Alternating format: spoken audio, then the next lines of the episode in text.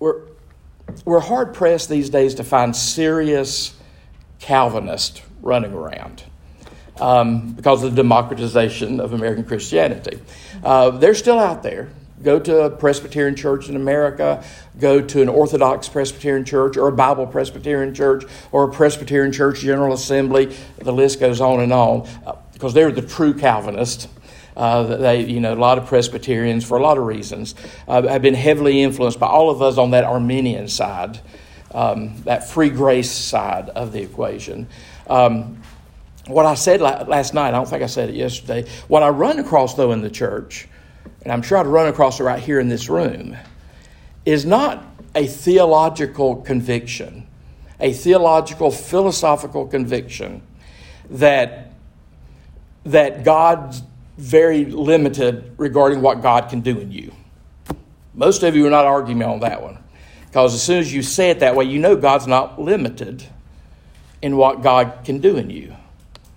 Um, and you wouldn't argue that theologically. But psychologically, you just don't expect God to do much. I'm only human. You don't expect God to do much. If you want John Wesley's brain to explode, say, Well, I'm only human. Well, he'd say, You're right, but you're forgetting about God, grace, power of the Holy Spirit. Yeah. So um, we don't, I don't see people who theologically limit God's activity or work in our lives, but they do psychologically. Uh, I see Christians who psychologically, um, because they've been formed by something other than the scripture and tradition. I see Christians psychologically who don't believe God can do much in them. They don't. They certainly don't believe God can do much in society. They, they've long given up. We've not had a major revival in Western Christianity since 1905. And there's lots of reasons for that. We don't expect it. We think hell, society's going to hell in a handbasket. That's the way it's got to be. And God can't do anything about that. Well, that's just not, I want to say not Western, it's not Christian to have those kind of views that limit God. So uh, we go to our, now our Calvinist brothers used to anyway would work hard to give all the justification they could to why um, why God can't do much with us or this world. That's why, for instance, in the in the history of the American church, Nathan Hatch can tell you all about this. You know, we were right for a long time. We were writing hymns like Stand up, stand up for Jesus. Onward, Christian soldiers. All of a sudden, by the late 1800s, we're writing hymns like Hold the Fort. There's a shift there. There's a shift there theologically. You know, and a lot of us are convinced that the reason we don't see mighty works of God in the West, like we see mighty works of God in places like Africa and Asia, is because we Americans, we, we, don't, we don't factor God, we don't consider God. We don't factor God in to what's going on, whether it's us personally or, or, or society. Christians should factor God in, but we Methodist types certainly should. Because when we start talking about sanctifying grace and we start talking about how holy we can become, and I, we shouldn't say it that way even, how holy God can make us, uh, yeah, that's why we're in the strand that we can see God make Mother Teresa's. We can see God make St. Benedict, St. Patrick's. We can see God make John Wesley. The man never slowed down. If you ever, this is true, if you ever go to do a Wesley tour, I, I do Wesley C.S. Lewis tours occasionally. If you go to his home in London, it's an amazing place. It's just like he left. If you go to his home in London, the original church is London, he has got in his home, and this is so John Wesley in some ways so Methodist. In, his, in one of his rooms, it's like a box covered with leather. It's about, it's a, it's a cube, it's square. It's probably about, what's that, two feet high, two feet wide, perfect square. If you ask, what is that? It is a box that has springs in it so that John Wesley could sit on it and kind of hop up and down while he's sitting on it. Kind of imitate being on a horse. I mean, I think the man needed some medication, really. but that was that was the DNA that hit Methodist. He traveled 250,000 miles on horseback across the United Kingdom. And that's why he was doing his work up into his 90s. So some of that DNA is in us. But again, John Wesley said, It's not me. It's not me. God's doing this. Uh, and, and, again, we need to recapture that uh, audacious optimism about what God can do, which is why this I'm pushing this book by Kevin Watson. He, he has written this book to try to remind Methodists of what is called. And you notice I give you a quotation there from another one of John Wesley's letters, a letter to R.C. Brackenbury. And notice this is 1790, one year before John died. He wrote this guy, I'm sure in answer to something he had written to John Wesley. He wrote this guy and said, This doctrine, this doctrine of entire sanctification, pure heart, perfect heart, second blessing, we got a lot, and I'm going to summarize all that in just a second. We got a lot of names for this stuff. Um, that's the doctrine he's referring to. He says, This doctrine is the grand depositum which God has lodged with the people called Methodist, and for the sake of propagating this chiefly, he appeared to have raised us up. Because um, the trust clause exists originally to keep Calvinists from taking over our congregations. You, will learn more about the trust clause tomorrow night. But Wesley just was aghast at, at, at forms of Christianity that were so negative and so pessimistic that God's hands were just tied as to what God could do in society or what God could do in a human heart. And that's why uh, he says, We were raised up to remind the body of Christ that God can do far more than we can think or imagine. I'm quoting Paul, by the way. God can do far more than we can think or imagine. A lot of times we limit God by our lack of faith. We limit God by our lack of devotion. We limit God by our lack of vision. Um, but it's, God's not the, not the problem. It's us. So, with saying that, let me, let me just kind of summarize what we mean by perfect love, entire sanctification, and again, we have talked about it over the years in both, in both the terms of a gradual process and crisis events or moments in our life. Um, United Methodist over the years, uh, mainline Methodist over the years have gotten to where we just emphasize the gradual stuff because we can understand that. Not, not much supernatural about that, just gradual growth, little bit by little bit and the Calvinists are, are with us on that one. But where we part company is we say, you know, we can't limit God by faith, not because of who we are. By faith, we can have an experience where we take a major leap forward in our, in our level of sanctification.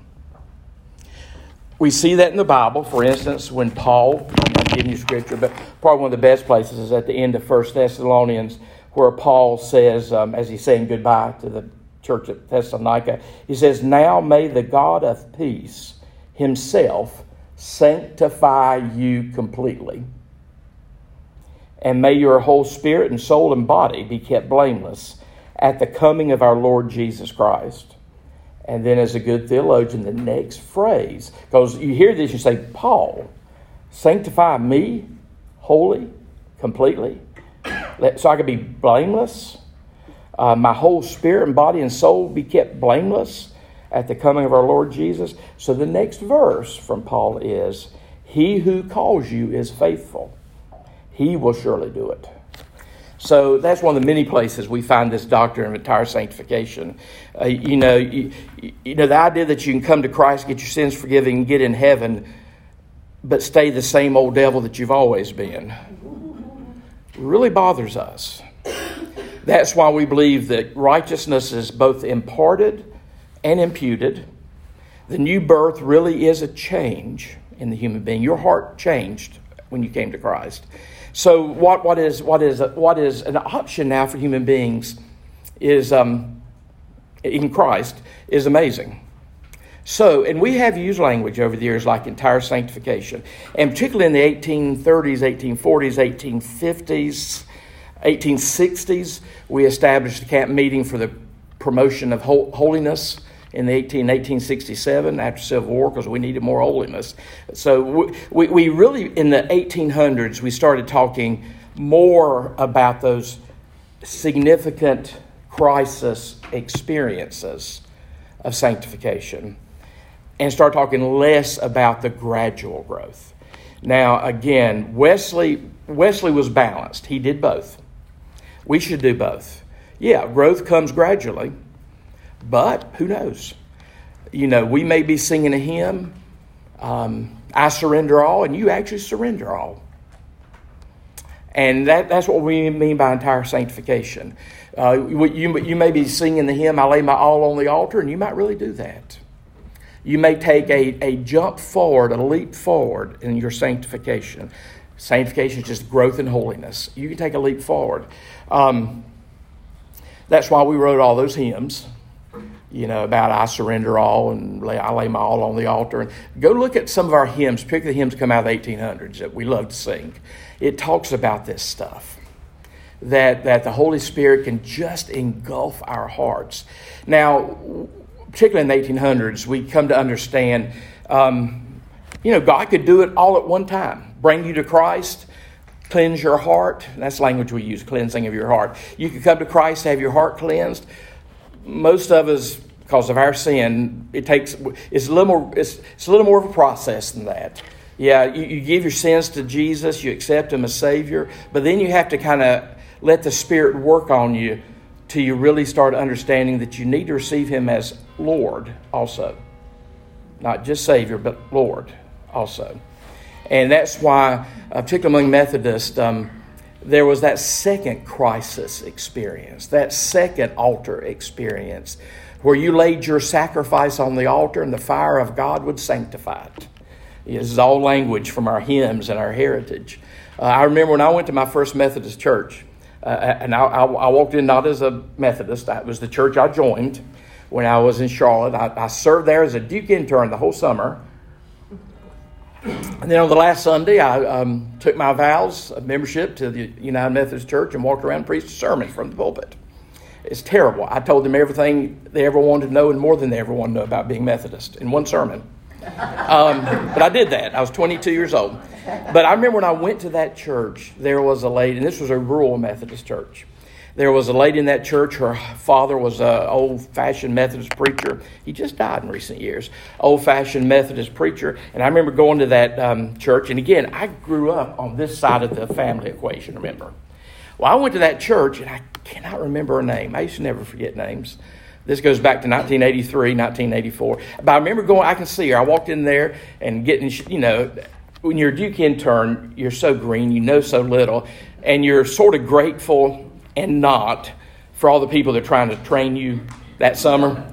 They're trying to teach, they, they know we don't know anything about pastoring a church and they're, they're helping us. Anyway, this lady's trying to help me out theologically. She walked up to me on a Sunday morning for worship and said, um,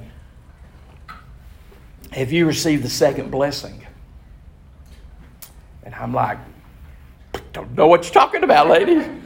Um, my culture I grew up in, we didn't talk about second blessings or third blessings or first blessings. The best we could do was give our sins to Jesus, and we just kind of stopped at that point.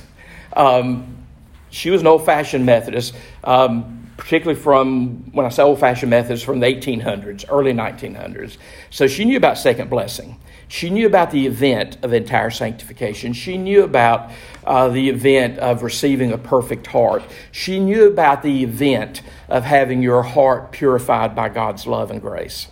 Um, so now let me say a little bit more about what that is when that happens. And by the way, it's because we created this sort of, doesn't have to be, but we've created this sort of two stage initiation into the Christian faith. You with me?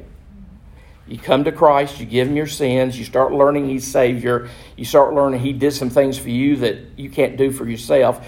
But you, for most of us, you have to then grow to realize I got to give him my pocketbook. I've got to give him the way I raise my children. I've got to give him my entertainment. I've got to give him, I got to give him my weekends. So you have to, to grow into that lordship of Jesus Christ. Um, so most, that's why a lot of times it is a crisis event when you and so for, actually what I see happening for those of you that know the Walk to Emmaus, which has been around since 1946, uh, is a special three day weekend retreat created by Catholics, but we Methodists use it and everybody else uses it now. Part of what and it is it is a the, the, the mission of Walk to Emmaus is to create Christian leaders. We always say, don't send me people that are, you know, joy filled pagans. That's not Walk to Emmaus. Send me Christians, and then use over the course of the weekend, something happens to a lot of them. It's like they have an epiphany, an aha moment. They feel something. We Methodists like feeling stuff. They feel something again, they won't use the term second blessing, entire sanctification, um, receiving a pure, perfect heart, being cleansed, our hearts being cleansed of sin. They won't use that language. That's not kind of 18, 1800 language. But um, I think that's what happens a lot of times. That's why these Christians take a jump forward in their faith. Um, not always. Some people go walk to Emmaus and come back more of a devil than they went. But for other people, it can be a significant experience. Anyway, so that's why, particularly in the Methodist tradition, if we say, is this growth a gradual thing or is it an event crisis experience? And by crisis, I don't mean bad stuff, I just mean cataclysmic, big time experience in your life. And again, the, the real Methodist answer is what to that? Yes, both. Both. Because again, let God, let God have freedom in your life. Don't give God, you know, that, that's why God will never tell you what God wants you to do until you answer yes. You answer yes, then God might let you know what the question is. Now, most of us, we want to hear the question, and then we'll take it on deliberation mm-hmm. as to whether or not we want to say yes. We've got to give our yes to God first. Uh, if you took Disciple Bible Study, my favorite line from the manual toward the end of Disciple 1 God does not reveal God's will to the curious, God reveals God's will to the obedient. So if you want to know what God wants for you, you got to go, go ahead and get the yes out of the way. And then, then, then you'll grow in, in faith. But don't set these limitations on God. Now, in saying that, and this is part of what part of what um, Watson did, this part of what Nick did yesterday. So when we talk about heart holiness, that's what we talk about heart holiness.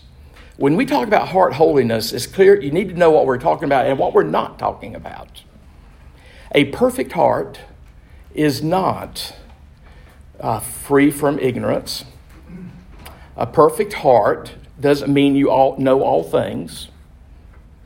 You know, sometimes I hear Christians speak almost as if, you know, when they get to heaven, they're going to know all things. Only God is omnipotent. We aren't. So you can have a perfect heart and not know all things. You can have a perfect heart and not be free from mistakes. You can have a perfect heart. Now, this is what people had a hard time understanding. You can have a perfect heart and not be completely free from sin. That's why when Wesley preached perfection, a perfect heart, he had to say over and over, I'm not talking about sinless perfection. Um, which again, that's part of what Nick was saying yesterday. What we mean by perfect, if it helps you translate that mature or complete. You know, like again, if this is a perfect newborn baby in my arms, I don't mean, I still know it's a sinful creature. But I'm saying that baby is where that, ba- that your, your doctor is saying that baby is where that, doc- that baby needs to be right now. Now, if that 21 year old is still acting like that newborn, there's a problem. Now, you know, to be 21 years old, your doctor can look at you and say, I've done the physical, I've done, you're a perfect 21 year old. And that's sort of what we mean by perfection. You just need to be at where you need to be at. And that doesn't mean you're going to know everything. That doesn't mean you're going to be free from imperfections. Let me give you my, my classic favorite example of what Methodists mean by perfect heart. And, um, and this may be so new to you, you need to start doing the, the way um, um, Watson kind of ends up his book on because he has a chapter in here how to receive entire sanctification today. He ends up with a prayer, short one. I like short prayers. Uh, Father, by the power of the Holy Spirit, sanctify me entirely for the sake of your Son, Jesus. Amen. Pray it, expect God to do something. Now I'll give you an illustration of what I think a perfect heart looks like. Because again, this is such foreign language for the last 75 years among people called Methodists. This illustration comes from somebody may have heard me use this before because this is my favorite illustration of what we what we talk about that we need to be striving for. Uh, any of you in the room remember an old Methodist evangelist? He lived over here in the Ardmore section of Winston Salem. Um, his, he died in 1970. His name was John R. Church. Probably not. There was a family in Thomasville whose last name just slipped my memory who uh, for a long time owned a Christian bookstore in Thomasville, and they just they themselves just published a lot of John Church's sermons and pamphlets. And John R. Church was an old fashioned old fashioned Methodist holiness preacher. By the way, the holiness churches came out of us because we they said we were forgetting this. That's why all your holiness churches, Nazarene, Free Methodist, uh, Wesleyans came out in 1850s over slavery, but Free Methodists, Nazarenes, uh, 1890s turn of the century. Because by that point, we Methodists were getting so sophisticated, we, we'd forgotten all this stuff. That's why the holiness started. But we were the holiness preachers. We are the original holiness preachers. John R. Church was, was a preacher in that, mo- in that mode. mode. Uh, I remember the Old Timers Annual Conference talking about John R. W, John R. Church would preach an annual conference. Again, he died in 1970. He would preach an annual conference and the Spirit would fall on the group of 2,000 preachers and laity in Stuart Auditorium. I'm not sure what it would look like for the Spirit to fall at annual conference. John Church used to make it happen, or, or the Holy Spirit used John Church to allow it to happen. But he, one of his examples of heart holiness that we need to strive for is this. John had a son that was, um, we would probably say today, developmentally disabled, pretty severely developmentally disabled. Um, they used different terms back in those days. And um, sweet kid, like a lot of people who struggle with disability, sweet kid, great kid, uh, certain purity. I'm getting towards some Methodist language now. Certain purity in that child. Anyway, um, uh, John R. Church went away and preached revival mission. He was always pre- on the road preaching. And um, one week he was somewhere doing a preaching mission, and his son, this son, who was like 20 by this point, this son knew that dad had some shrubs that needed to be trimmed. Well, he was going to help dad out because he loved his dad so much. He was going to help dad out and trim those shrubs while dad was away on that preaching mission. John came back home. Those shrubs were, well, shrubs that he didn't want trimmed were trimmed. They all were trimmed down to nubs. Now, so the illustration of a pure heart was, was that young man's heart right with his dad? Yeah. He was desperately trying to love his dad. His heart was right. His heart was focused. He wanted to do, he wanted to do what his dad wanted. But because of his because of his infirmities, his ignorance. He, he, didn't, he didn't do it perfectly, but we would still say that child's heart was perfect toward his dad at that point. So we can be in a relationship with God that, that, that is better than what we think it is.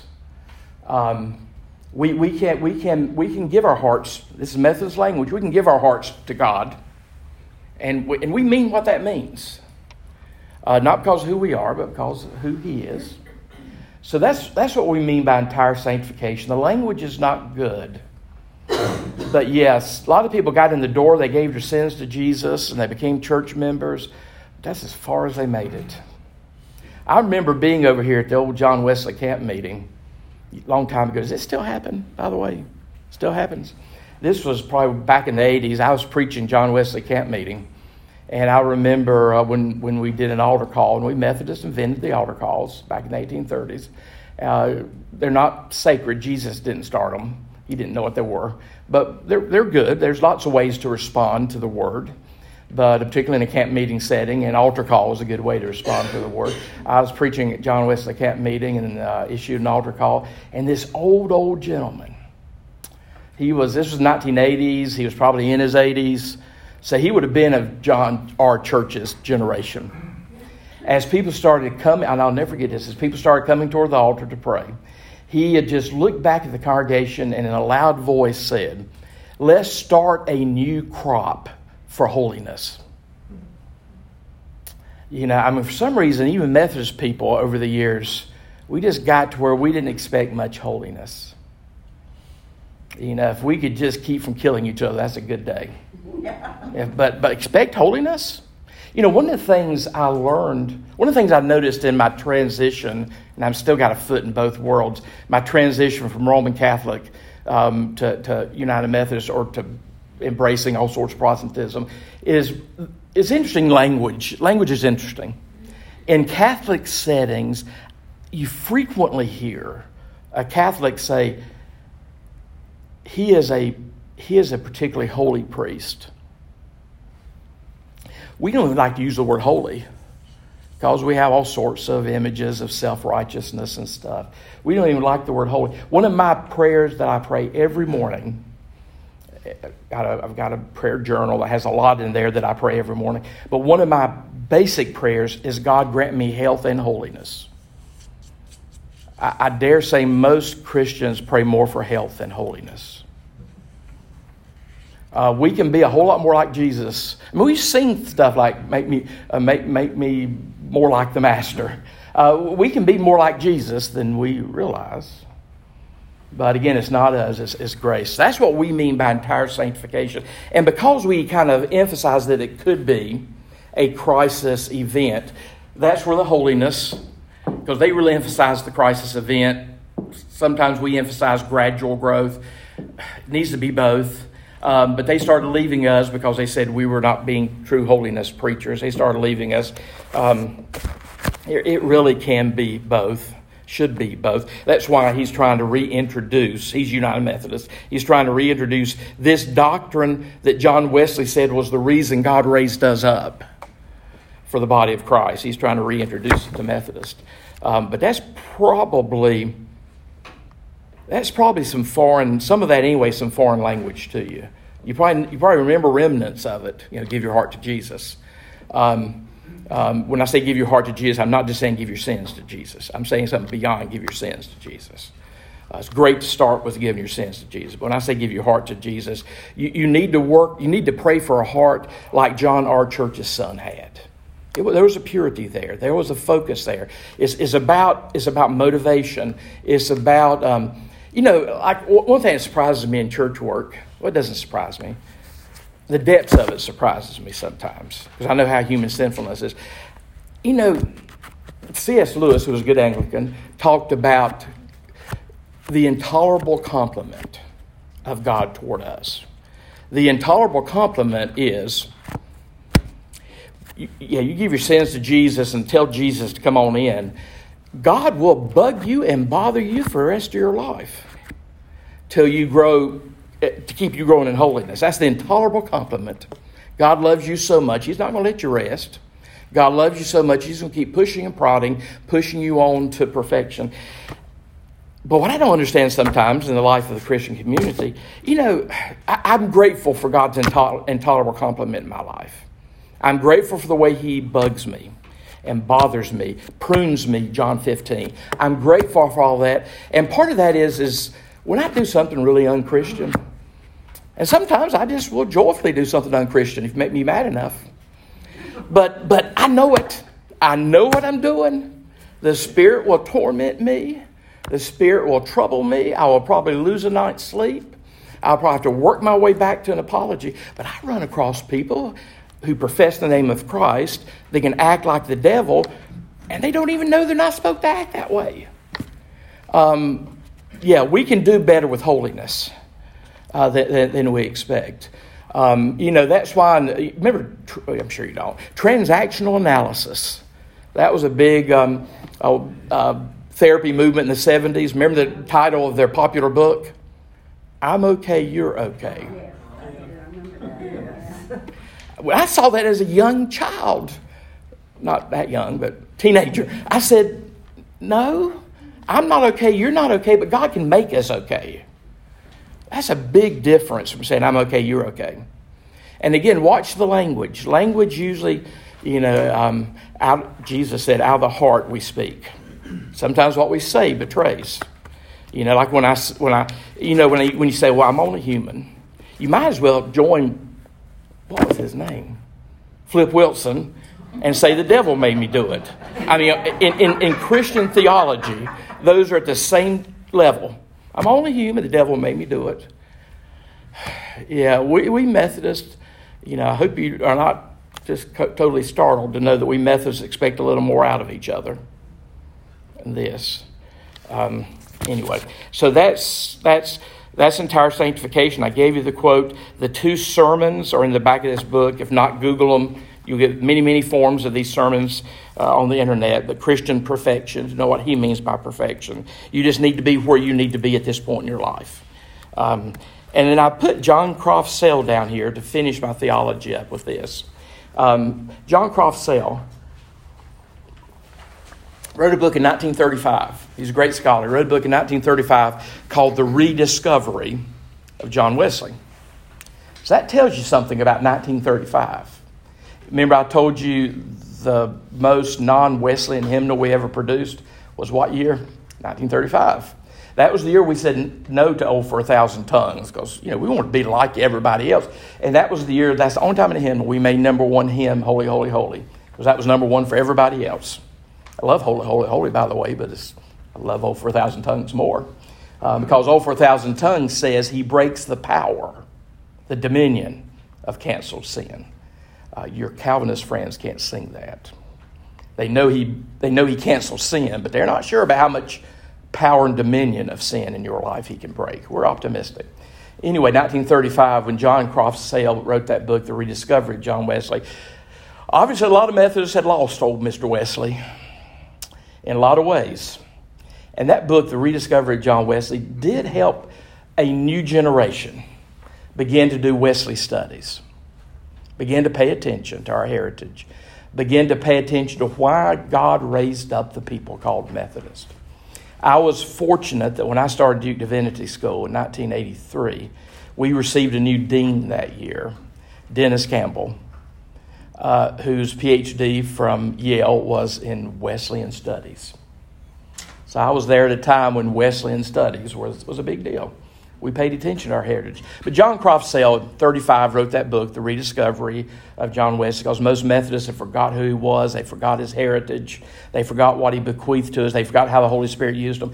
And one of the things he says in that book, and it's been debated over the years, and, and, and because it's simplistic, it's a generalization, and all generalizations f- fail at some point.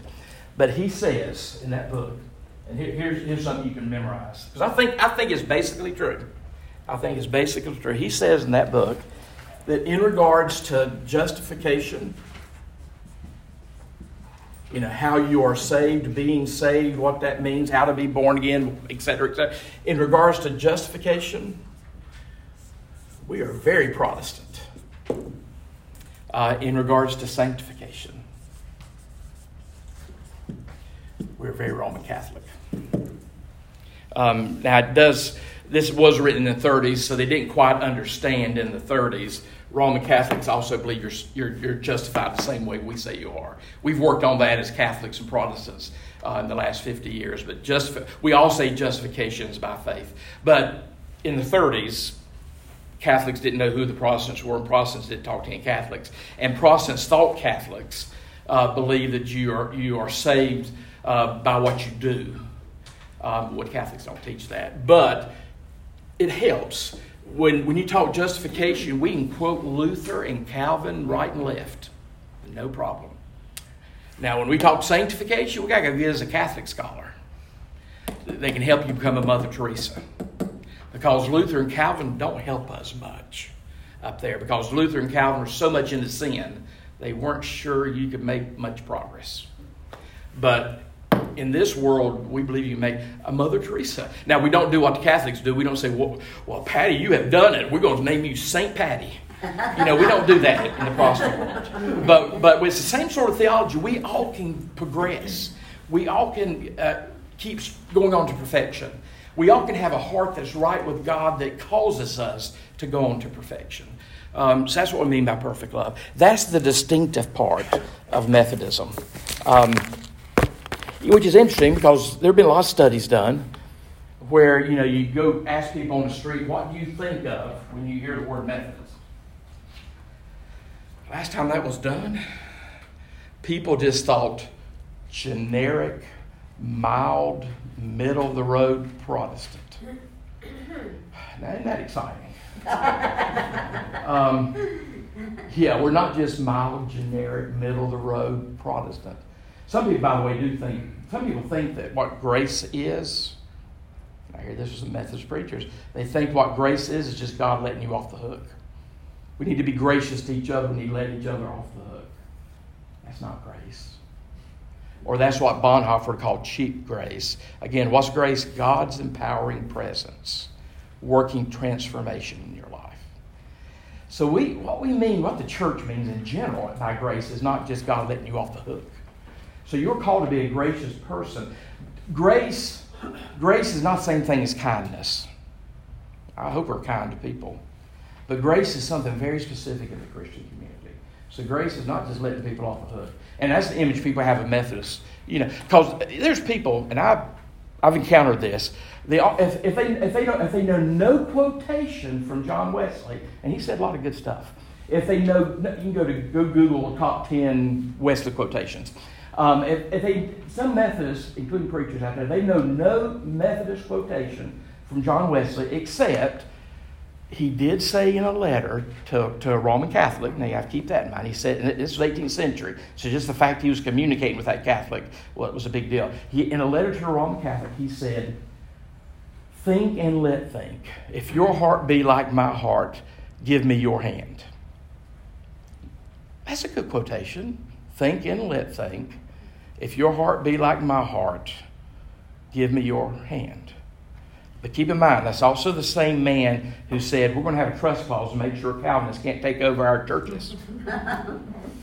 so, you know, he's talking to a Catholic, he's showing kindness to a Catholic. You know, I hear Methodists who will quote that one verse, that's all they know from, from Wesley's canon um, think and let think. You know, if your heart be like my heart, give me your hand. They'll, they'll quote that to, to justify cannibalism if you want them to. Um, that's, you know, that's where you can take stuff out of context and get really dangerous. Um, Wesley did make a distinction, like a lot of people in history, like St. Augustine. There's a difference between opinions and essentials. Wesley did say, in, in regards to opinions, how do you take communion? Kneeling, standing, sitting in the pew, coming forward, bread, grape juice, Welch's, wine? Uh, do you baptize by immersion? Do you baptize by sprinkling? Uh, do you fast on Wednesday and Friday? He would categorize all those as opinions. Just kind of how we do stuff. Now, he knew what essentials were, though. He definitely knew what the essentials were. He'd throw the, he would throw the Apostles' Creed in there and throw this preaching of grace in that category of, of essentials. When he says something like, if your heart be like my heart, give me your hand, think and let think. He's talking about opinions. He really couldn't care less if you received communion on your knees or standing or sitting on your rear end. He really couldn't care less. Um, that's why he, we have a, actually a fancier word for that. We call that adiaphora in the Latin. The, the stuff that's not critical. On the stuff that's not critical, think and let think. But that you can't throw everything in that category. Um, that's why a, a, a, quotation for the Moravians that they borrow, we think this goes back to St. Augustine, but it's a great, great quotation.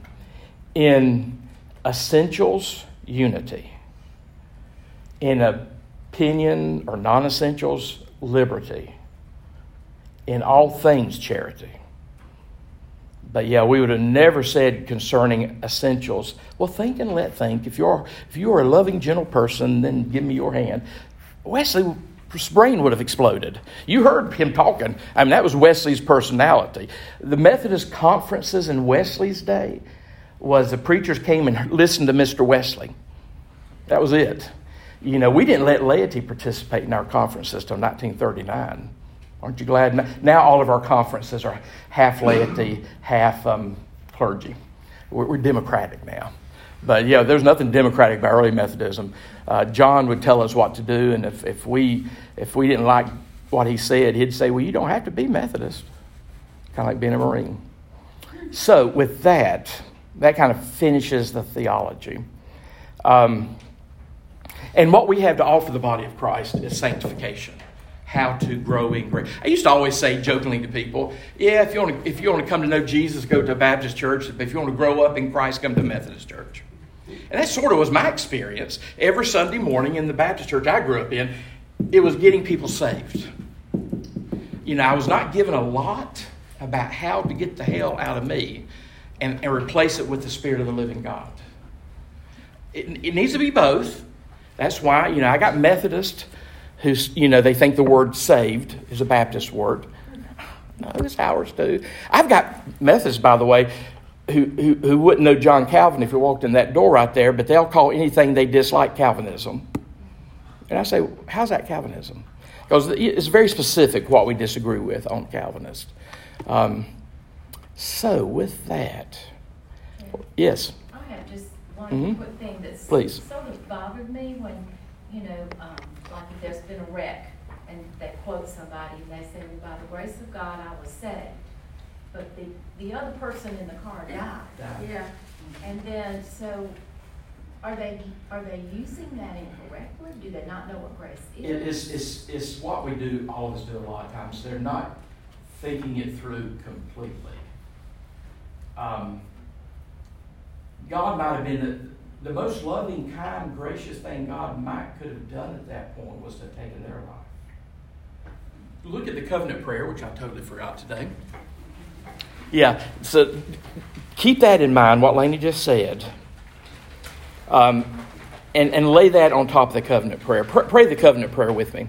I am no longer my own, but thine. Put me to what thou wilt, rank me with whom thou wilt, put me to doing, put me to suffering. Let me be employed by thee or laid aside for thee, exalted for thee or brought low for thee. Let me be full, let me be empty. Let me have all things, let me have nothing. I freely and heartily yield all things to thy pleasure and disposal. And now, O glorious and blessed God, Father, Son, and Holy Spirit, thou art mine, and I am thine. So be it. And the covenant which I have made on earth, let it be ratified in heaven. Amen. So the person who says, by the grace of God, or the love of God, or the angels chasing me around, what I will say, they're not reflecting what they should say. Well, what one debate, the background of that statement is living in this world is better than dying and going to the next. I don't know that I buy that one. The one who died might be the more blessed one in that situation. You know, at that point, and I know I, I, I overthink everything. That's why I thought my way into Methodism, but I, I would say just thank you, God. I'm glad that I get a few more years in life. Quote the Apostle Paul for me to live is Christ and to die is gain. I went into that wreck in a win win situation. It was not a win lose situation for me when I went into. Um, again, this is getting at that heart being right with God. Um, so people just need to reflect on what they say sometimes. Yeah, people, I wish everybody would think seriously. I wish everybody would think as seriously about their faith as you do being in this room today. A lot of people don't think very seriously about their faith. And that's fine till, until they become a terrible witness for the Christian faith. And I hear Christians saying stuff, you know, in public on television. And when they say it, I, I, want to say, please, they're not on my team. They're not helping us. It was nowhere else. And sometimes they just say what they say. But yeah, there's um, yeah, John Wesley would say, um, for me to survive the wreck or to die in the wreck is Christ either way. One gets me, yeah, I mean, it's, it's a win win situation. Um, John Wesley, if you would hear that, you would put it in the same category as the whining this person was doing about why I can't come down because I'm tired of it. You know, Wesley would say, just find the joy, find the power of the Spirit, and go do what God's calling you to do. And, um, but yeah, you need to be kind of careful yeah, because, you know, I, I, know my, my friend that got killed in the bicycle wreck last week. Um, he was a cyclist. He lost control going downhill, ran into a transfer truck. I'm sure I know Claude well enough. His, he is fine. He is okay. He's, pro- he's probably much more concerned about the person who's driving that transfer truck. And he's concerned about his family. But yeah, he, you know, I, I don't think he would have ever said, if he survived that, he'd have never said, Well, I'm glad God did this. I mean, whatever, God is still God, regardless of the outcome. You know, God's not, we, we have this commercial relationship with God, which is when this covenant prayer makes you feel odd, it's because you have a commercial relationship with God. We want to do this, and God gives us this good stuff in return. You know, it's hard to pray, um, uh, let me be full, let me be empty, let me have all things, let me have nothing, let me be employed by thee or laid aside for thee. You have to have a heart that's right with God to do that, to pray that. Um, and we believe you can get there. We believe you can get there. Um, any other questions about the theology bit? And we're going to do some quick history and. That's perfect, Rob. Mm. You've given an illustration of holding that perfect mm-hmm. infant. Not all infants are perfect, mm-hmm. but our love for them mm-hmm. can be perfect. And that's kind of God's perspective. Uh, and maybe our thinking in the definition of perfect is keeping us from understanding. It is. We use the word. Yeah, we use I mean, the word for differently. Some of us, perfect is you don't have a run in your stocking or yeah. something, but you know this is so far removed from that.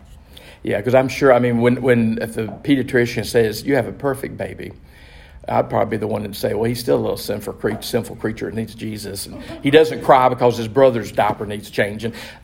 But what we mean is that baby is where that baby needs to be um, from the baby's perspective. Um, but yeah, there's uh, part of what we believe firmly about God across the board is there's nothing you can do to make God love you more than God loves you right now. And there's nothing you can do to make God love you less than God loves you right now. God's love is perfect, complete, unconditional. And that's why sometimes in, in, in, this side of the family, we get a little neurotic and we start feeling like we're doing stuff to earn brownie points. That's not why we do it. Um, some people do it for those reasons. That's not why we do it. We don't do it to earn brownie points.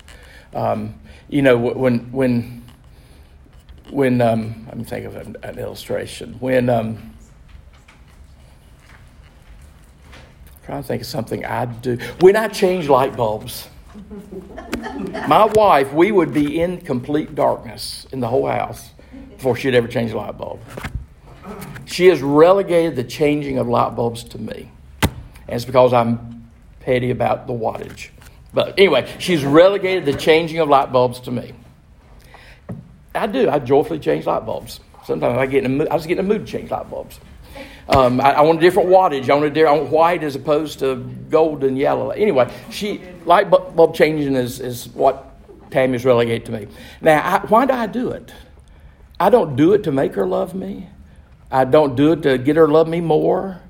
I do it because I love her. I love her, so therefore I do this. There have been times I wondered just how dark would she let it get. But, but uh, you know, but I don't, I don't, I don't, I don't play that game with her. I just changed the light bulbs.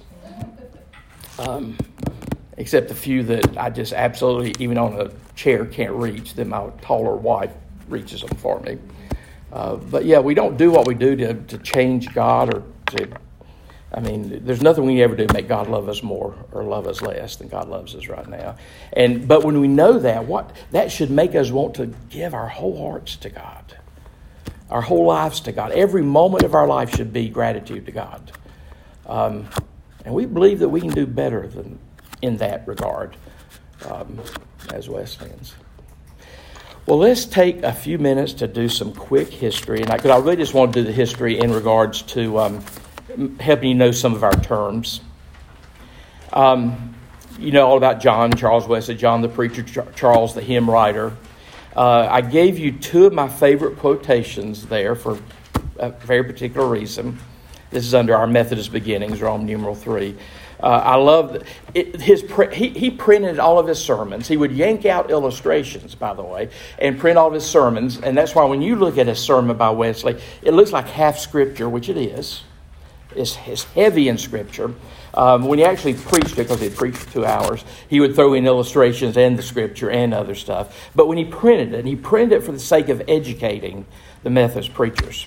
Because you didn't have to be ordained to be a Methodist preacher. You, didn't have, you could be a layperson to be a Methodist preacher. So we tried to train you however we could. But in, in the preface to Sermons on Several Occasions, um, the, we, have, uh, we have a collection of 43 sermons that we, seem as, we, we, we, we see as very important, very significant. Um, anyway, in the preface to that collection of sermons, um, he says this in the front of the preface I want to know one thing the way to heaven, how to land safe on that happy shore. God Himself has condescended to teach the way. For this very end he came from heaven. He hath written it down in a book. Oh, give me that book, Mr. Wesley says. At any price, give me the book of God. Let me be homo unius libri. That's Latin for man of one book. Now, obviously, he was a prolific reader, writer. He, he abridged a whole series of Christian works he abridged them, took out what he didn't like, abridged them in order to make them available to Methodist people. He was an Oxford scholar. That's where he got his pay from. He was an Oxford scholar, warm hearted evangelist preacher. Um, he, he, he was brilliant. But at the end of the day, he says, I'm an, I am a homo unius libri. I know hundreds and thousands of books. He's a brilliant man. Um, he, obviously, too, he knew Latin and Greek and Hebrew. He used the Greek New Testament for his devotions. But he, he says, though, don't ever forget the Bible is primary. Let me be people of one book. Um, Methodists need to remember that too. Um, we were clear on that for a long time. And then another quotation, because it has a unique reference to Wesley Memorial Church, is uh, uh, from a letter to Alexander Mather John Wesley said, and you, and you feel this sort of practical, pragmatic, proactive spirit in Methodism here. John Wesley said, Give me 100 preachers who fear nothing but sin and desire nothing but God, and I care not a straw whether they be clergymen or laymen. Such alone will shake the gates of hell and set up the kingdom of heaven on earth. How do you hear that passage in the life of Wesley Memorial Church? You ever heard the Wesley 100? That's our men's group. I mean, I, and I was foolish enough. First time I showed up at a Wesley 100 meeting, I walked in the room and I thought, this looks like the Wesley 25. and, the, and at least one of the gentlemen in the room explained to me, we are called the Wesley 100, not because of our number, but because of this quotation. Where Wes says, give me 100 people. Yeah, they know they're not 100 men in any of the meetings, but they call themselves the West. They want to be those kind of people um, who, who desire nothing but God, who fear nothing but sin. They want to be that kind of people. So I, gave you that quotation from Wesley. So um, you can impress some of the members of the Wesley 100 by telling them you know where it comes from. Um, in the back of this book, if you do have it, uh, but you can Google it, it's all over the internet. If you look at the rules of band societies, we were sort of rigorous in regards to um, doing the right thing. And these general rules we, we used to mandate, because we Methodists don't mind passing rules too. We used to mandate these be read annually in our churches. That stopped before I came in the ministry. But for instance, let me read you a little bit of them and you'll see why. Um, just I, I just jump in at first by doing no harm, by avoiding evil of every kind. Well, let me give you this rest of it. It is therefore expected of all who continue here that they should continue to evidence their desire for salvation, full salvation. First, by doing no harm, by avoiding evil of every kind, especially that which is most generally practiced, such as the taking of the name of God in vain, the profaning of the day of the Lord, either by doing ordinary work therein or by buying or selling, drunkenness, buying or selling spirituous liquors, or drinking them, uh, unless in cases of extreme necessity. yeah, I, a lot of methods have a real loose definition of extreme necessity. Slaveholding. When the American Methodists got started in 1784, our first book of discipline said, You cannot be a Methodist and hold slaves. That lasted one year in the American culture. But in England, uh, which was still a slaveholding nation in Wesley's day. The last letter Mr. Wesley wrote before he died was to William Wilberforce in England. You may have seen the movie Amazing Grace. Um, he wrote a letter to William Wilberforce saying, Keep up the fight to destroy the institution of slavery. So, yeah, he was real opposed to that. But as he lists here, things we have to not do fighting, quarreling, brawling, brother going to law with brother returning evil for evil, or railing for railing, the using of many words in buying or selling, the buying or selling of goods that have not paid the duty. They had a real problem with smugglers. If you watch PBS series Poldark, you know that. In 18th century England, a real problem with smugglers. The giving or taking things on usury, which he does define as unlawful interest, uncharitable, unprofitable conversation particularly speaking evil of magistrates or of ministers. I always like that one. doing to others as we would not they as we would not they should do unto us, doing what we know is not for the glory of God, the putting on of gold, the putting on of gold and costly apparel, as I'm wearing this gold ring from Methodist Duke University. we forget things the, the taking such diversions as cannot be used in the name of the Lord Jesus, the singing, the singing those songs or reading those books which do not tend to the knowledge or love of God, Loft, softness or needless self indulgence, laying up treasure upon earth. He goes on. And that's what we said. Again, you don't have to be a Methodist, but if you join the, it's like joining the Marines, there's some expectations of you. Uh, Wesley was very clear on that. Anyway, that, those are the um, that's, those are we call them the general rules. Those are the general rules. Also in the back, you do have the rules for the band societies. I, I would be thrilled if some people would come out of this week and make a make bands. You can call them anything you want to call them. You can call them your support group if you want to. You can call them a journey group. You can call them a unity group. We have all of those. But find you two or three people. Wesley said a maximum of five. A group of five that you can meet together on a regular basis. Um, he gives you the questions to ask. If they're a little too tough for you, um, Walk to Emmaus does the same thing with reunion groups. They give you three questions like, Where have I seen God this week? Where have I failed to be a faithful disciple? And where have I been a faithful disciple? Just use those three questions and get that little group around you. Because if you try to do this stuff on your own, it just, it, it's never worked. You know, you need somebody that can look objectively at your life, that will be honest with you, um, and hold you accountable. Um, anyway, so uh, yeah, the bands, which is the small groups, the societies, the big, the bands, the classes, the societies. You know, then after we had to split from the Church of England, we just became churches, and we, we and really one of the things that killed. Um, I mean, we used to mandate membership in a band or, or a society. Um, they, that started fading away when Sunday school started happening. He's got a great book on the bands, which I love Sunday school, but that kind of deep, deep spiritual work is usually not done in Sunday school classes. So Sunday school does not replace what we Methodists started out with bands, societies, and, and, classes. You know, you can get the, all the bands together for a class, and then that could be a Sunday school class. But you need somewhere where somebody, you know, um, will ask you the hard questions. I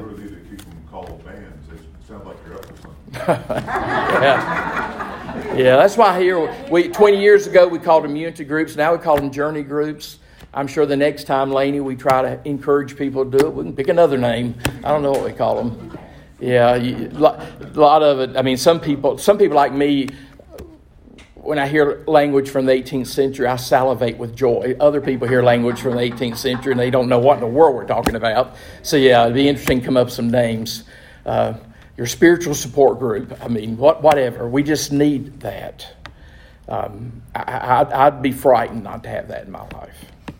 Uh, Francis Asbury was one of the one or two Methodist preachers that stayed in America during uh, the, the, Revolutionary War. Because we were so British, so much a part of the Church of England. All of them went back to England. Francis stayed here, and there probably was one more that stayed here. Uh, so that when the war was over and we became our own thing, um, John Wesley sent John Wesley ordained Thomas. It looks like Coke, C O K E. In England, it's pronounced Cook. We pronounce it Coke here, and I'll show in a minute where that matters. But he, John Wesley ordained yeah, ordained, consecrated um, Thomas Coke as a bishop to come to America. He, um, well, he came to or, ordain Francis Asbury bishop, so there'd be two bishops in America to ordain. Francis was smart. Francis was brilliant. Francis said, I will be bishop if y'all elect me to be bishop. Um, don't ever use your power if the people haven't given you authority. If you haven't been rendered authority and you use your power, it never ends well. But anyway, Francis said, okay, I may be bishop. Father John wants me to be bishop along with Thomas Coke, Cook. Um, but y'all vote, maybe, and they voted. They said, yeah, we'll let you bear. But anyway, Francis Asbury became the, uh, Francis Asbury, Thomas Coke became the first two bishops. Thomas Coke left quickly. Francis Asbury created the American Methodist Church. That's why we have an Asbury room down here. His picture's hanging in it. That's who he is. Uh, he traveled the breadth of the American colonies in the early United States. We have, we have copies of letters from England. Francis Asbury was born in England too. We have copies of letters where people, like in England, would write to Francis Asbury and they would just write Francis Asbury, USA. Because he was on horseback. Uh, one of the reasons I will be buried at um, Tabernacle United Methodist Church, well, several reasons. I'll be buried at Tabernacle United Methodist Church in Greensboro. It's Tammy's home church. I got family there. I did a three year internship there. Um, and they gave me a cemetery plot for Christmas. Um, so I have a cemetery plot there. But the reason they knew I wanted a cemetery plot there at Tabernacle Church in Greensboro was Francis Asbury preached there in 1800 before a church was created there, it was camp meeting area, and Francis Asbury preached there. Francis Asbury traveled this whole area here. Um, anyway, that's Francis Asbury. He, he, he put his mark. As a matter of fact, British Methodists do not have bishops, they have superintendents. that was John Wesley's wish. It's Francis Asbury we've got to think um, who said bishop is the biblical word. But now, when you say bishop in church history, there's lots of memories in Europe and Roman Catholic. I know my Baptist parents cringed every time they heard me talk about my bishop because there's, but Francis Asbury is right. It's a biblical term. And it does mean superintendent. You know, so John Wesley would say if you don't like the word bishop, just call him superintendent. When I, when I was a district superintendent, what that is, is I'm, I'm, I'm participating in the superintendency role of the bishop. That's what a district superintendent is. That's why I become, I was a part of the bishop's cabinet. Um, anyway, so superintendent's the word they use. Superintendent or president of the conference is what they, we have bishops. Francis Asbury gave us that. You see the word connection there? You, first is the British spelling, then you see the English spelling.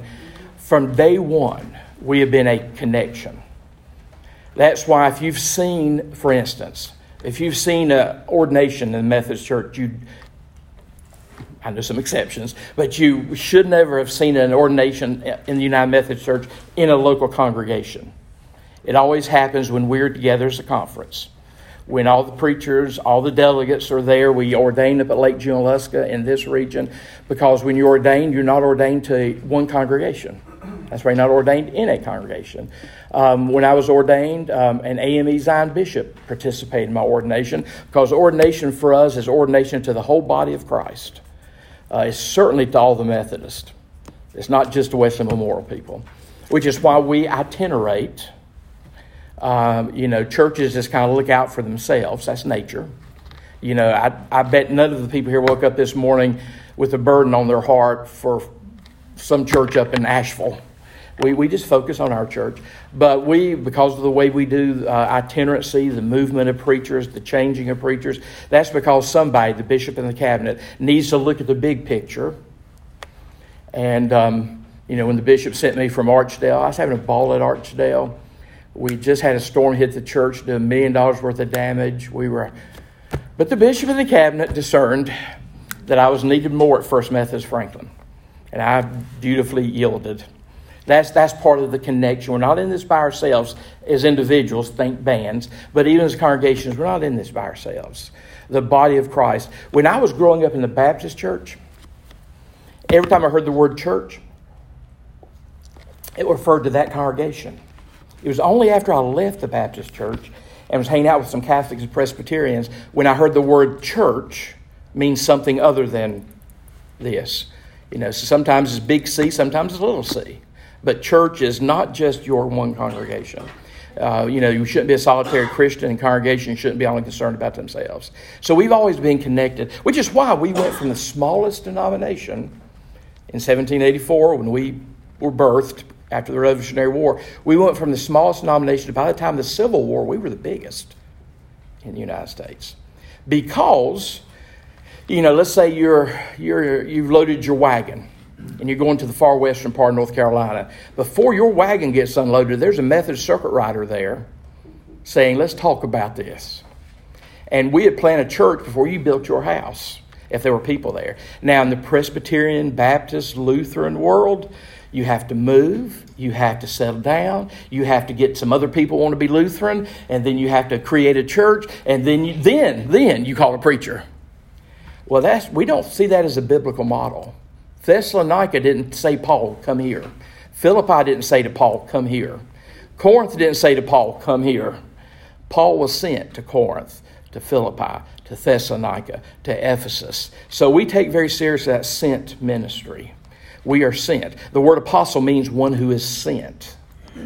And that's why that's but I mean there's we do it for, for biblical theological reasons, but yeah, that's how we became the biggest denomination in America we, we had done built a Methodist church for the, before the Baptists got to unload their wagon. Because circuit riders, we, we, we, we, we deployed like the military, and we still do somewhat. We don't deploy, we don't have, used to in the earliest days, you were given a circuit of whatever Methodist you could find in that circuit. I was always proud of the fact when I was district superintendent stationed in um, Winston-Salem, the name of my district was the Yadkin Valley District. Because when Francis Asbury started preaching here, uh, he called all of Western North Carolina the Yadkin Valley Circuit. So if he appointed you to the Yadkin Valley Circuit, you had all of Western North Carolina to plant Methodist churches. But that's, that's our itinerancy, that's our connection, that's our proactive, missional uh, way of doing things. Now, again, I'm kind of painting the picture of the ideal Methodist. Um, things break down at points. The episcopacy, that just means the office of bishop. I've already talked about that, I think. Any Episcopal church is a church that is governed by bishops. Because the biblical word, and it is in the Bible, I had to point that out to my parents who were Baptists. The word bishop is in the Bible. It's episkopoi in the Greek. Um, so bishop when you translate it in English. But so we are governed by bishops. We are governed with conferences. You're going to hear about some of this stuff tomorrow night. We're governed by conferences. The only body that can speak, I'm talking ideal Methodism, the only body that can speak for United Methodist is the General Conference of the United Methodist Church. That's our, usually, um, I'm saying this to lay a little background for tomorrow. That's usually our global meeting once every four years um, until, we think, until the general conference after next. All of our global general conferences every four years have been in the United States. But general conference after next, the plan is for it to be outside the United States because our growth now is more there than here. Um, General Conference is a we're a Republican form of government. That's how we're connected. So, like when um, when annual conference meets, annual conference is our is our region here in West North Carolina. We meet at Lake Junaluska because it happens to be here. Um, in this church, you get to send four lay delegates to, to, to annual conference here locally, regionally. You get to send four. Do you know why you send four? You have four. You have four appointed clergy. So we have to have one laity for every clergy to keep us straight. We started that in 1939. So you, you have George has been a delegate, you've been a delegate. Who's been delegates to annual conference? Anybody else? There's not a delegate. Anyway, so it's, it's even clergy and laity. Now, our general conference is the same way. It's half clergy, half laity from around the world. And, you, you, and so every conference gets to elect delegates to general conference based on their membership. We're a large annual conference here in West North Carolina because we had we had we literally had Methodist Episcopal Church South, we had Methodist Protestant. I told you about them being around here. That's a group that didn't like bishops. And after the Civil War, we even had churches being planted here for Africans or slaves, ex-slaves, by the Methodist Episcopal Church from up north. They came down. So we had all three branches, which is why this church was Methodist Episcopal. First Methodist was Methodist Protestant. That's why if you go downtown Greensboro, you got West Market right here, and I've been told, I don't know that I believe this, I've been told that if the sun's just right, the, the, the shadow of West Market can fall on Grace United Methodist. Grace was the old MP, West Market was the old ME. But anyway, we're, we're a big annual conference here because we, we had various expressions of Methodism. So, we, being a large annual conference, just to kind of give you a sense of general conference, we get to elect 12 clergy to go to general conference, and we get to elect 12 laity to go to general conference. Um, I, I, was elected the last two general conferences. Uh, it's not easy to get elected. It's, it's like what you, it's like, um, I don't know where I see it. You ballot and you ballot and you ballot and you ballot and you ballot. When somebody gets over 50% of the vote, they're elected. And you do that till you elect. You actually have to elect 12 to general conference, 12 to jurisdictional conference on both sides of the aisle, laity and clergy. So, um, one thing, I, but I will say this um, as I'm finishing up real quick a Methodist polity. Um, I was elected to general conference twice. I refused adamantly to run for general conference uh, laity, particularly, when they run for general conference, they will put out biographies. They will tell you what they believe, what they stand for. Uh, clergy don't do that because we still have a little semblance of um, Christianity, I guess. You know, we, we don't politic to get elected. So running for um, general conference was nothing I was ever interested in. But I was elected twice, um, which also. Uh, since we're talking politics, this annual conference is the delegations from the annual conference that goes to jurisdictional conference. That's where bishops are elected in jurisdictional conference. Um, twice, this delegation wanted me to consider running for bishop, and I really had no desire for that for two reasons. It is very much a running for bishop. I mean, you go around, you do your stump speeches. Nothing about that attracted me. And then when a bishop is elected in the Southeast, the, the Southeast jurisdictions of the old Confederacy elects bishops, we, we make our bishops itinerate. So if I were to be elected bishop here, guess what conference I cannot serve? At least the first four years, this one. So, one, I'm not going to run. That's just not my personality. Number two, elected bishop being sent to Mississippi has no attraction to me. or Alabama. I really can't think if you, North Carolina or maybe Northern Virginia. I mean, I really honestly can't think of anywhere else I'd rather live. But we make our bishops itinerate, just like we make our, our pastors itinerate. So there's your quick intro to some, and all those terms, all that way of doing things comes out of our earliest days with John Wesley. Um, there are many, many days. I agree with Bishop Ken Goodson some of you may know Bishop Ken Goodson. He pastored First Methodist here years ago. In my preaching Bible, stop me one Sunday. In my preaching Bible, I've got a photograph of Ken Goodson from the 1950s. He's literally drinking an orange crush, eating fried chicken. So, so stereotypical. Bishop Ken Goodson was an amazing, amazing man. By the time I went to divinity school, he had um, he had retired from the episcopacy and was bishop in residence at Duke Divinity School. An amazing man. He's deceased now. He and Martha both. He was our grandfather at Divinity School. He's the one who taught us about the real world at Duke Divinity School. He was elected bishop 1964, and I'll think about this a second. He was elected bishop 1964 out of West North Carolina. He was pastoring Centenary. He was elected bishop 1964, and he was sent 64 sent to Alabama. I remember him in seminary saying to us, uh, uh, boys, we were all boys back in that time, most of us anyway. Boys, when I was sent to Alabama in 1964, they didn't, they didn't believe in segregation, they still believed in slavery. So he said to me and to us. Anyway, Ken Goodson um, was, was, was an amazing, amazing bishop. Um, and he always told us, Back in his day, if you ran for bishop, you had to not act like you were running for bishop. It's overt now, very overt now. I mean, it is. Because I, I remember being a delegate to jurisdictional conference, listening to the stump speeches. Because you, well, all we do at jurisdiction, we stay put and they all have to cycle through and tell us what they want to tell us. And, and we kind of choose on that decision. But yeah, running for anything has no allure for me. And being moved to somewhere else in the jurisdiction has no allure for me. So twice they've come to me, um, last, last two general conferences, they've come to me asking if I'd be considered, um, because what happens, your delegation kind of runs you. But then you do all the work and have to do all the speeches. And, but they, they, they, they, they sponsor you, they promote, they endorse you. And they get other delegations from other conferences to endorse you. Um, that's where our bishops come from. So, so it's a, very much a Republican form of government from General Conference. So, General Conference, the numbers you can tell are not real large. When we go to annual conference, there's 2,500 of us in Western North Carolina.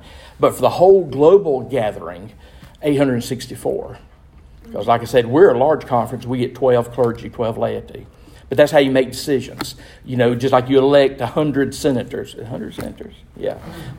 Gosh, my brain, I'm tired. Uh, just like you elect your people to Congress, you don't run to Congress every time there's something to be voted on. You elect somebody there to go take care of it. We are a republic. You elect a church council to do the matters of the local church. We don't do, you know, there are, there are churches who are governed by congregations who congregational votes for everything. There is rare, but it happens when there are necessary congregational votes in a United Methodist congregation. Again, this sort of leads me toward tomorrow night. Um, and we'll talk about some of that stuff. Any quick question? I know I've talked too much, but this is like a seminary a seminary semester worth of stuff that you're getting in four days. Um, you're not going to test us. any, any quick question before I let you go out here? Remember to look at Mr. West's letter over here behind glass. Uh, thank you. Go in peace. So tomorrow we get, we get to experience Methodist controversy.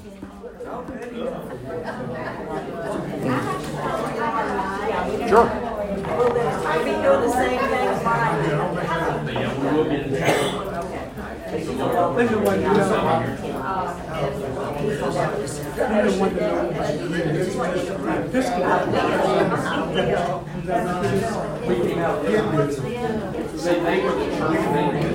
Oh, okay. That's why I said, that's why we voted on They were born and said So they are Yeah, that's. I was telling Linda all about, talking about passing it on. She has that. That's why, if you look at the American, that's American, figure us out how we're just laid back, float church, evangelical. They have to use the book contrary to the I can use it as a resource for them. They have to. Well, thank you really are our mother church. Yes. Did you have a chance to look at Liz? With our, I have, yes, I'll get it. It takes her four days, I get it from you. So I make sure. Yeah.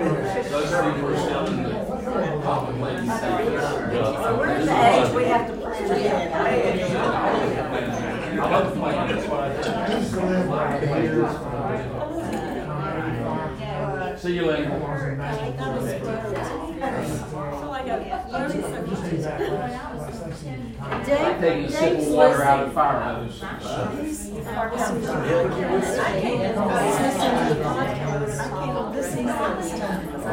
Turn this off.